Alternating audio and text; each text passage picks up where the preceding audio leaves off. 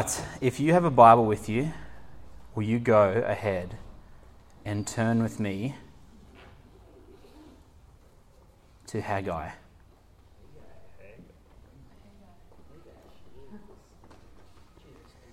Haggai number un.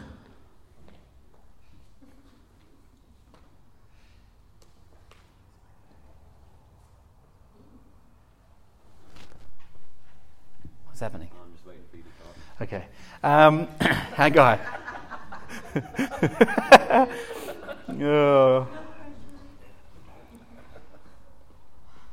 We spoke last week about where we're heading as a church, where we, where we feel God's leading us, and, and how He's deepening us into our, our vision, our mandate, and what our core principles are to be image bearers of Jesus, to love God, love people, make disciples, to advance the kingdom, and to bring common unity around Jesus in the house, city, nation, the nations. You can go and listen to that, it's on the app. And we're going to continue in this vein of explaining where God's leading us. And I, I have been thinking through this, this time and asking God to, to keep revealing. I, I'm in so many different conversations about the church and so many different conversations about what God is doing in our midst. And there are so many different views and opinions and understandings, and this is happening and that is happening, and God's leading us here and He's leading us there, and He's doing this, He's not doing that, that's finished, that's no longer finished, this is finished. And I, I just, I've got to the place where I'm so eager to just say, Lord, just show us where you're leading us, us as a people. And, and for me, I see that as, as this congregation as a part of the church in the city and then the nation, right? And then the nations. And I, I think we can get caught up sometimes overlooking what we think it is when the simplicity of, of the gospel, like I spoke about last week, is really for us just to love God, to love people, to make disciples, to advance the kingdom, and to do that everywhere that we go. I think that undeniably is, is what God is doing. Not just in this house, but across all the houses, is that He is revealing His kingdom through who He is as Lord. But this verse in Haggai, which I've read before and, and have somewhat broken it down a little bit, is, is challenging in the beginning, but then incredibly exciting as to who we are as a people and where we're going. But we can't, deal, we can't just skip through to the exciting part and not actually look at and deal with the challenging part that Haggai, the prophet, leads the people to. So, Haggai 1, chapter 1, verse 7 says this Thus says the Lord of hosts, consider your ways. Go up to the hills and bring wood and build the house, that I may take pleasure in it and that I may be glorified, says the Lord. You looked for much, and behold, it came to little. And when you brought it home, I blew it away. Why? declares the Lord of hosts. Because of my house that lies in ruins, while each of you busies himself with his own house. Therefore, the heavens above you have withheld the dew, and the earth has withheld its produce. And I have called for a drought on the land and the hills, on the grain, the new wine, the oil, on what the ground brings forth, on man and beast, and all of their labors. Now, like I said, he, he brings this incredibly deep challenge to us before he brings us an incredibly exciting um, uh, prophecy into where God's leading us. But he says that we have to go up, bring the wood, and build the house for two things that he may take pleasure in it and that he may be glorified in it. So, like Sean said during worship, the reason it doesn't matter where we meet, the reason it doesn't matter what it looks like or how it sounds, is that the only goal we set out here on a Sunday evening when we gather together in, in this sense of the house before we go to an individual sense of the house, the only goal that we have is to bring Him glory. We're not looking to create something that is exciting and brings people in, that is, is, is pumped up. All those, those things can work. The goal for us as Christians is to bring Him glory. That's on a, on a, a large basis for this house as community, but on an individual basis, our lives then also set out to be um, avenues by which bring God glory. That's it. That's simplicity of who we are. That in everything that we do, our, our, our jobs, our marriages, our families, who we are as people, our only prayer in God, am I doing the right thing, is Lord, am I bringing you glory? Because if He's asked us to do something else and we're not, that's not bringing Him glory. Therefore, the answer to the question all the time is yes or no. And sometimes when we ask God, should I turn left or should I turn right? God goes, both will bring me glory. It doesn't matter. Turn either side and I'll walk with you.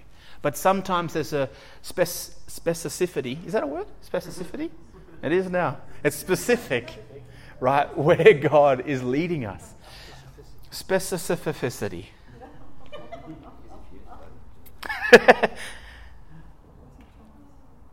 when we look to create our own temple courts that have statues of ourselves in the courtyard, we walk away from the fresh flowing manna of heaven. When we lean to our own self, when we lean to what we want to do and where we want to go, we put ourselves in the center, we put our, a, a picture up of ourselves, that is when we walk away from the kingdom and what God has for us. And the trouble is, is that sometimes when we turn and look and say, God, what is going wrong? There's a lot of things that have to be destroyed before we can build what God's asked us to build or put back in what God's asked us to put back in. See, an apostle in the Old Testament, an apostle was used to send out, sorry, an apostle in, in the old understanding was used to send out and to make a statue of. So a, a, Caesar would send an apostle into an area and would ask them to go and create that place to look like Rome, so that if the Caesar ever came, he would be like he was at home, that that place would look the same. The reason I, I, bring that up is that Jesus, God, is asking us as image bearers, not just in the sense of an apostle, but as image bearers of Him. Our goal is to come and to make this place look like heaven, to look like what, what God has in heaven. Right? To bring glory and honor to the kingdom realm, to who He is through our lives and what we do in every asset. What Haggai is saying here is he's saying we have spent too much time on our own stuff too much time building our own things, building our own houses, our own ideas of what the kingdom should look like, our own understanding or position of it should have this, it should have that, because that's what suits us more. And what Jesus what, what the Lord says here is he says, I blew it all away, because my house lies in ruin, but each of you busies himself with their own house. Therefore I have withheld the dew, its produce. I've called for drought on the land of the hills and the grain, the new wine, the oil, what brings forth of men and beasts and all their laborers. When we step outside the plan God has for us, it dries everything else up. It cuts off the supply that God has given for us to succeed and operate in who He is. Does, does that make sense? Haggai is saying when we get lost in ourselves, when we get lost in what we want it to look like, who we want to be in this, what our world should look like, we lose the focus of what God is giving us to do and who He's asking us to be. So, in everything that we're doing in this house and everything that we're attempting to do, and I, in our lives, is to say, Lord, we're getting, where we're getting this wrong, help us bring glory to you. Where we're not seeing it correctly, where we're working on our own challenges, please let us bring glory to you. There's a, a book by um, Rick Joyner called Cat. What's it called? What's the book called? Something like The Last Battle. It's, it's irrelevant. It's a cool book. It's a, a dream revision. The Final Quest. It's called The Final Quest. And he has this incredible scene in the final quest that has challenged me greatly because he, he has a dream, and in the dream, he goes to heaven, and he's not saying, Thus saith the Lord. He says, This is the dream I had. I'm going to share it. If you like it, great. If you don't, well, that's okay. But he has a dream, and he goes into heaven, and he can see these um, people of old, guys of old theologians, old fathers of the faith, he believes. And when he walks into heaven, he's in a particularly dreary, dark part of heaven, is the way he expl- explains it.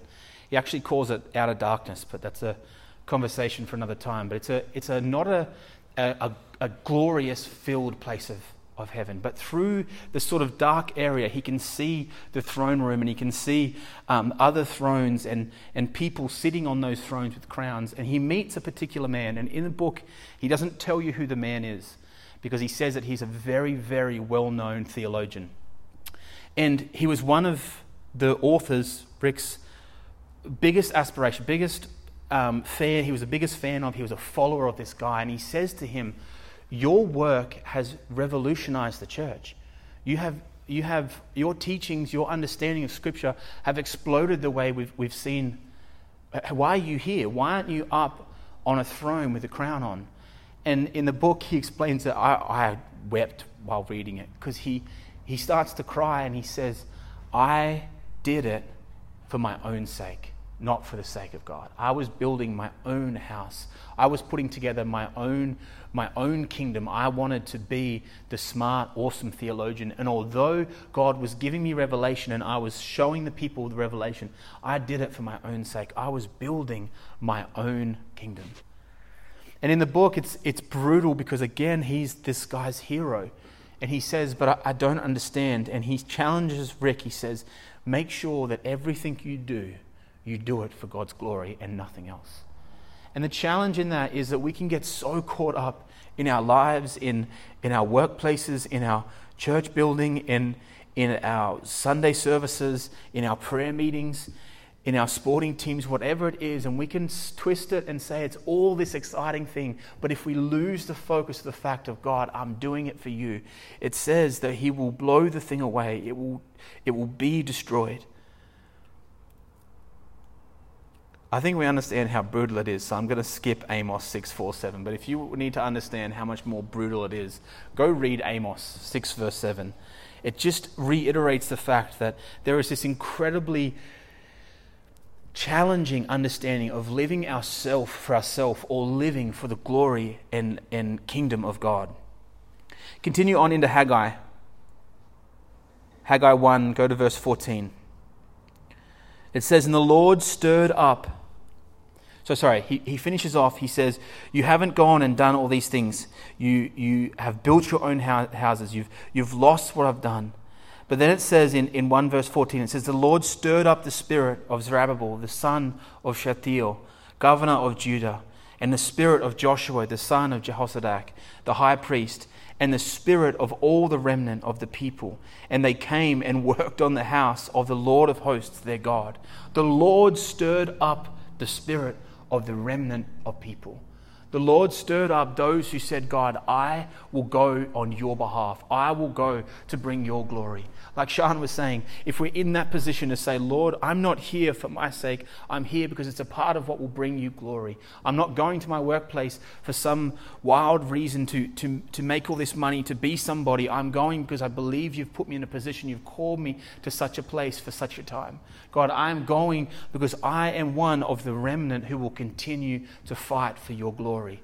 And it says, the Lord stirred them up it was in His strength that they managed to stay and to operate to say, God, I will do what you will ask me to do. And can I tell you, in the world that we live in today, with the, the tightening of, of the social issues, with the, the ever changing rules in the society we live in today, we are going to need the Spirit of the Lord to navigate some of the challenges that we're going to face. To stand up and say, I will count for God, I will count for the, who, who scriptures say that he is. I will count for, for Jesus Christ. I will, I will tell you what I think is right and wrong. For us to do that in the world today, we are going to need the Spirit of God. Because there are so many. There are so many things that are, are losing all their base where there is no right and wrong. There is no more morality. There is do whatever makes you feel good and just hope that everyone else around you also feels good in the age that's coming, you will need the Spirit of the Lord, and it says that He will give it to the remnant who has chosen to stand with Him, who has chosen to continue to, to move and to, to be in, in who He is. Go over to Haggai 2, verse 4.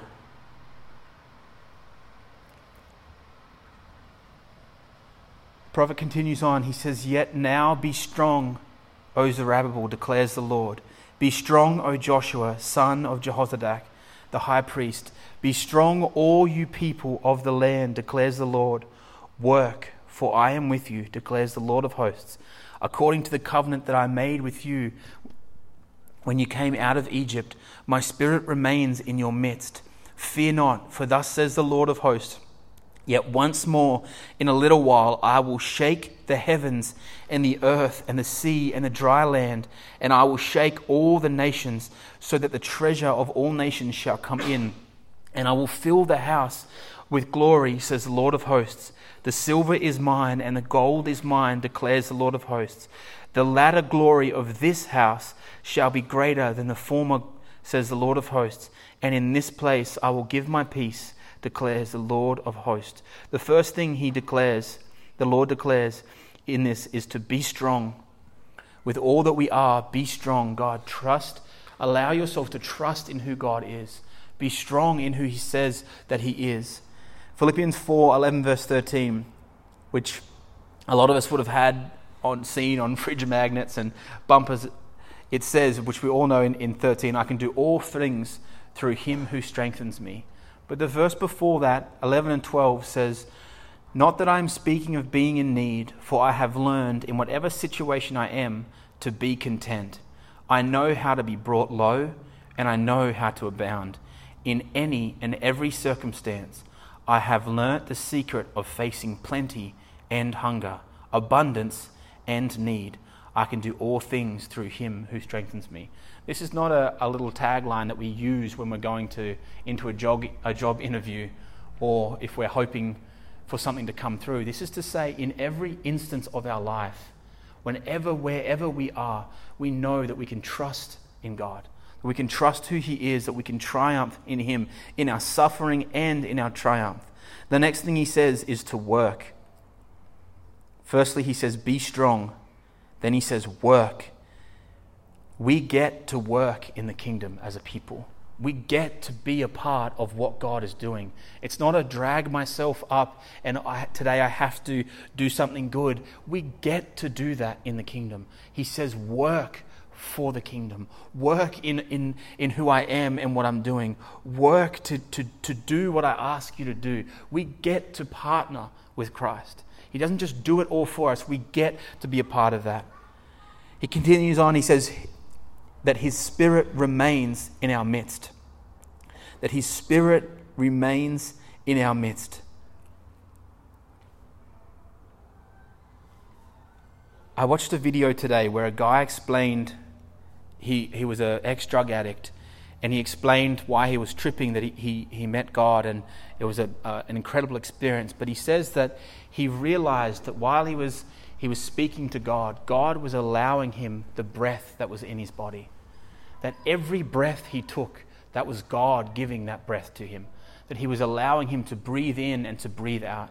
When we come into a, moment like we just had in worship, or when we wake up in the morning and we sit to give ourselves time with, with the Father, we get to do that with the King of Glory.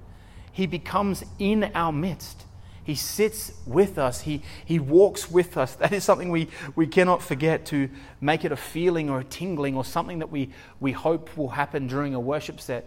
The King of Glory wants to sit with you, the King of Glory wants to be with you. That is an incredibly amazing thing when we actually take into consideration what that means. That if we, if, I was going to say a famous movie actor, and Russell Crowe was the only one that came to mind. But if Russell Crowe came through the door, we would be excited that he's here, right? Uh, some of you wouldn't be. I would be kind of excited. Who's a better movie star? Give me someone. Ryan Gosling. Is that so? Ryan Gosling? The girls? No, okay. Hugh Jackman. Brad Pitt. Brad Pitt? Really? Brad Pitt. Hugh Jackman, Tom Cruise, whoever it is, whichever is your fate, which your movie star of choice, if they came through the door, if they came into your home, you would be elated that they were there. You would sit with them for hours. You would ask them questions. You would be eh, eh, pumped to have them. Right? You would tell all your friends, man, you wouldn't believe who was here. I had Hugh Jackman. I had Russell Crowe. I'll have Russell Crowe. I like the guy. You would be elated that he's there, but now, into some sense, we've gone, was the Spirit there? Oh, yeah you know, there was some spirit was some stuff happened, right? We we we belittle what God is that God is in our midst. Like I, I, don't think when we when we see the scriptures that they they understood the, the size of what that meant, that God was in their midst. That we have what what Moses would have died to have. We have the Spirit in us, indwelling in us. That when, when, when we, we lay down at night, that we have the, the Creator God in us and moving through us. The Spirit is in your midst. And it says, he continues on, and he says, oh, that the heavens, that the nations and the heavens will be shaken I'm almost finished, I promise. That the heavens and the nations will be shaken.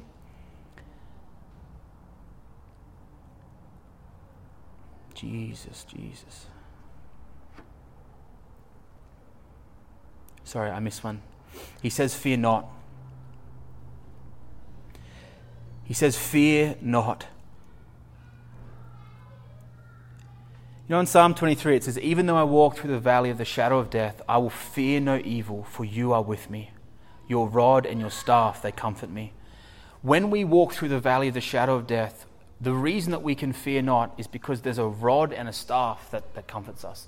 The rod that he's talking about was short and stumpy, and it was used for prodding the sheep or giving them a little bit of a, a hit when they were eating something they shouldn't or not moving when he was asking them to move.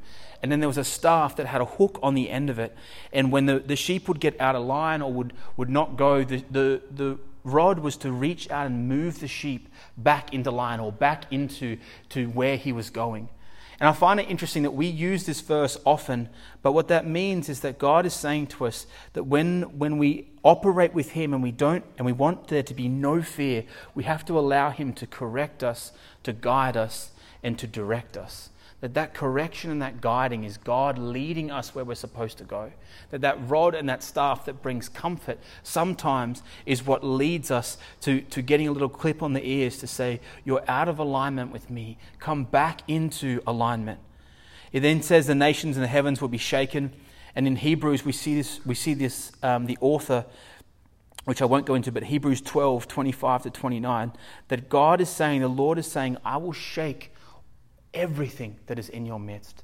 These things that are being established in our world, these things that are being put together that seem unshakable, these uh, insane new rules with, with gender, these insane um, things that are being outlaid with abortion and other things like that, we are, are looking this to say these things are being locked in stone.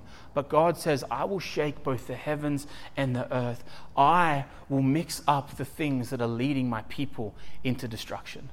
He's saying, These things that look like they're being locked away, I will remove them. I will shake them. This thing will crumble if they continue to build their own houses and to lift up their own kingdoms. God is reminding us that His people, the moment we shift our eyes, the moment we, we look away for Him, the things that we've put our hope and our trust in will be shaken and destroyed. Those things that haven't been put in in God, those things that we haven't laid our trust in Him, will crumble and fall apart. And then he finishes with this he says, The house will be filled with glory, greater than the glory that's ever come before. And then he finishes by saying, Peace will come.